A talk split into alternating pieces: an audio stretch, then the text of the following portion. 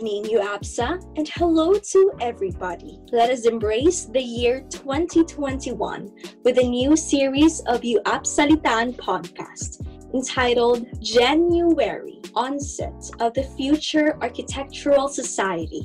This is Christine Octoso from U A P S A, University of San Agustin, your host for today's episode.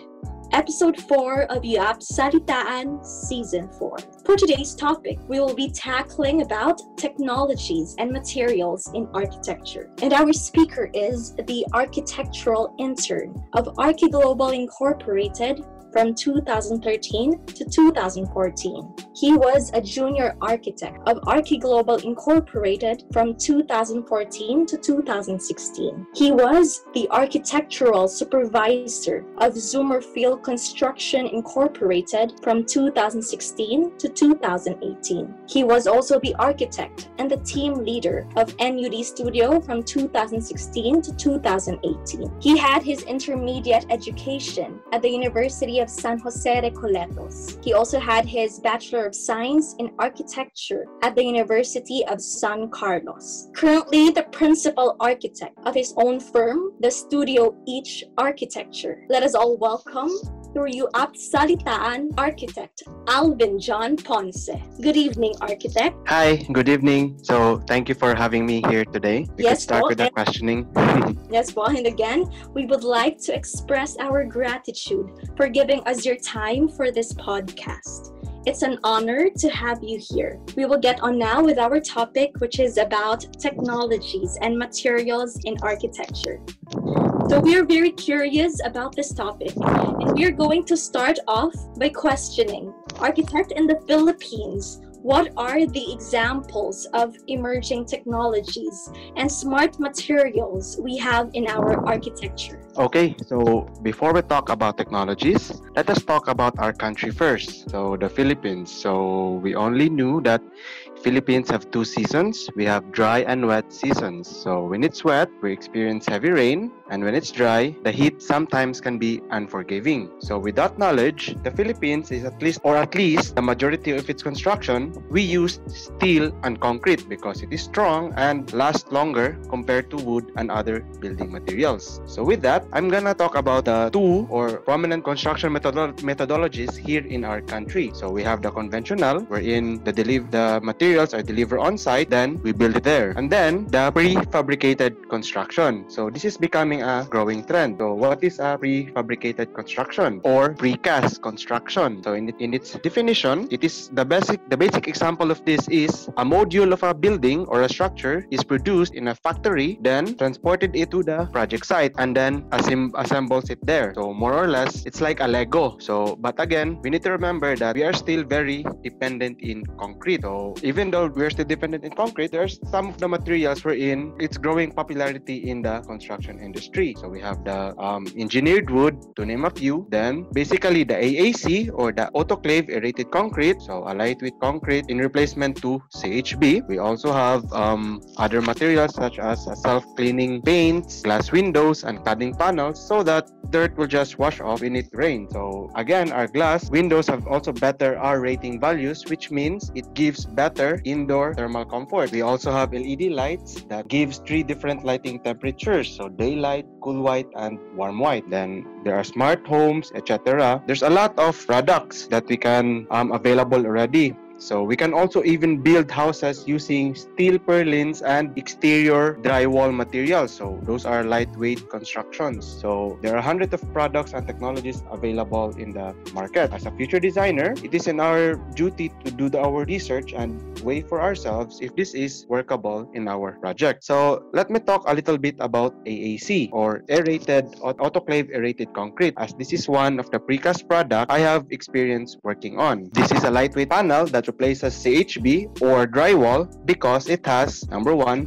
better insulation, and it is very easy to install. So the standard size of this is six hundred millimeters by three meters, and the thickness is varying. This panel significantly reduces labor costs, construction time, construction wastage, because with this, it's very easy to erect walls in our building, meaning it's very fast to enclose our structure. In my experience, I could really recommend that it's one of a very good product in replacement for the C H B. I think that answers first question. Wow, that was a vast scope of information for us architects, and we learned a lot about this emerging technologies and smart materials we have in the country. What are the benefits brought by this emerging technology? Also, what are their disadvantages? So the benefits of these products and materials are they significantly reduce the construction time. So for example, with the precast construction, a lot of time is spent on planning to shorten the construction period, meaning lesser labor costs and lesser waste on construction material, because most of the precast items are modular, meaning what is on plan, um, the fabrication is as much as possible less than zero to zero or less um, error on erection. So with the benefits of the new materials, for example, the A A C, they give better insulation, in which return give better indoor temperature, which converts to lesser energy consumption. In term, mas makakatipid tayo sa electricity sa bahay natin. Most of the products also, and even the construction methodologies, answers already the questions on sustainability, because it avoids waste, which is very important to reduce in our industry. In the disadvantage, disadvantage might not really be the right word, but a challenge, because a challenge for the public to see the benefits of these new construction waste and materials. As per experience, it is always the cost that overshadows the benefit. So the challenge for us designers is to make the cost, to make the client realize that the cost is a worth it investment. Meaning, aside from having a good value of the structure, mas ano pa siya, mas parang mas modern yung ating mga building in such a way with in terms of its material. So I guess that's my answer for the second question. Well, I could not agree more about their advantages. We really understood that despite their positive effects, there will always be challenge. How can this improved building technology save such structures or homes during calamities, tragedies, or other unwanted incidents? We're always taught that prevention is better than cure. As an architect, and you as a future designers, architects as well, always choose and study your site properly. Only build in habitable areas, so do not build on floodplains or construct buildings on top of fault line. So a good site always de determines the success of the project. Very important to do your research. And let me talk about my time in Zoomerfield Construction, because Zoomerfield is a precast company. So we have this project wherein we are tasked to answer the call for emergency shelters. So we answered it by designing a seven by nine meter single-story structure, which we were able to erect in just three days. A complete structure with doors and windows purely made of concrete from slab, walls, and the roof. So the, pro the project was a success. We are quite proud of the output, for it will not only answer the problem of emergency shelter, but also could address our country's problem in proper housing. Basically, maganda yung leaning ng ating industry now na papunta tayo sa precast construction, because it definitely reduces the construction time. With that, with a faster construction time, mas madali tayo maka-answer sa emergency problems and other backlogs in housing. I guess that answers my the, the question. Indeed, this improved building technology can really be of great help during hard times. And as architects, we need to have a good plan, and we need to study our site properly. And lastly, for our question for you, architect, how can we convince landowners or people to integrate these technologies and materials to our structures? It is always the client. I could, I maybe I could call them the best clients, because the best clients are the ones who include sustainability in the direction of the project. It is easy to introduce to them a technology and materials if they are already willing to do it. But since not all clients are familiar with sustainability solutions, as the head of the project, as architect, we suggest stress to our clients that there are products and technologies which would add value to the project, telling them the benefits and advantages. We can also convince them through cost comparison, meaning they might have large investment at first. Those investments will eventually pay off in the long run. In the end, we can say that a structure built with sustainable materials and solutions have a better market value than those who don't. So we just have to make them realize that not only they're investing in a high market value structure, because it's very sustainable, uh, structures with sustainable solutions tends to have a higher market value, mas parang mas expansive siya in a certain way, which is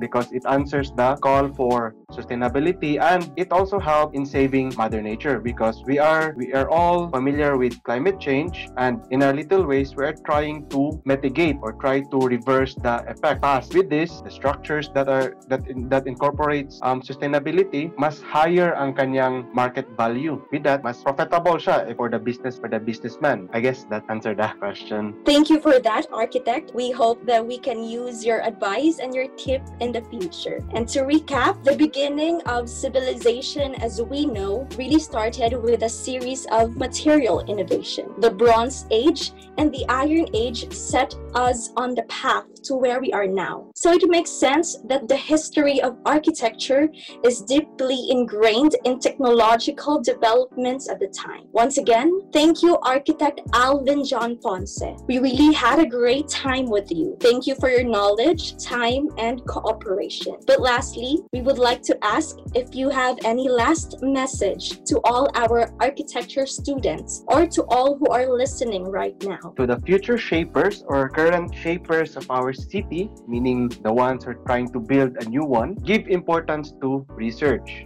I mean, research is research your site, research the project brief, and the materials that you will be using. It's very important that all your decisions are informed decisions, not just guesstimate, but may information tayo na to back our every decisions along the way. The best architecture are those structures that gives the user the best experience. Aside from just designing for the look, also invest or also try to design for the experience of emotional for the users. Always design for Irian. So with that, I would like to close this interview by thanking you all for giving me a chance to talk, to share my knowledge and experience, and have a good night and stay at home.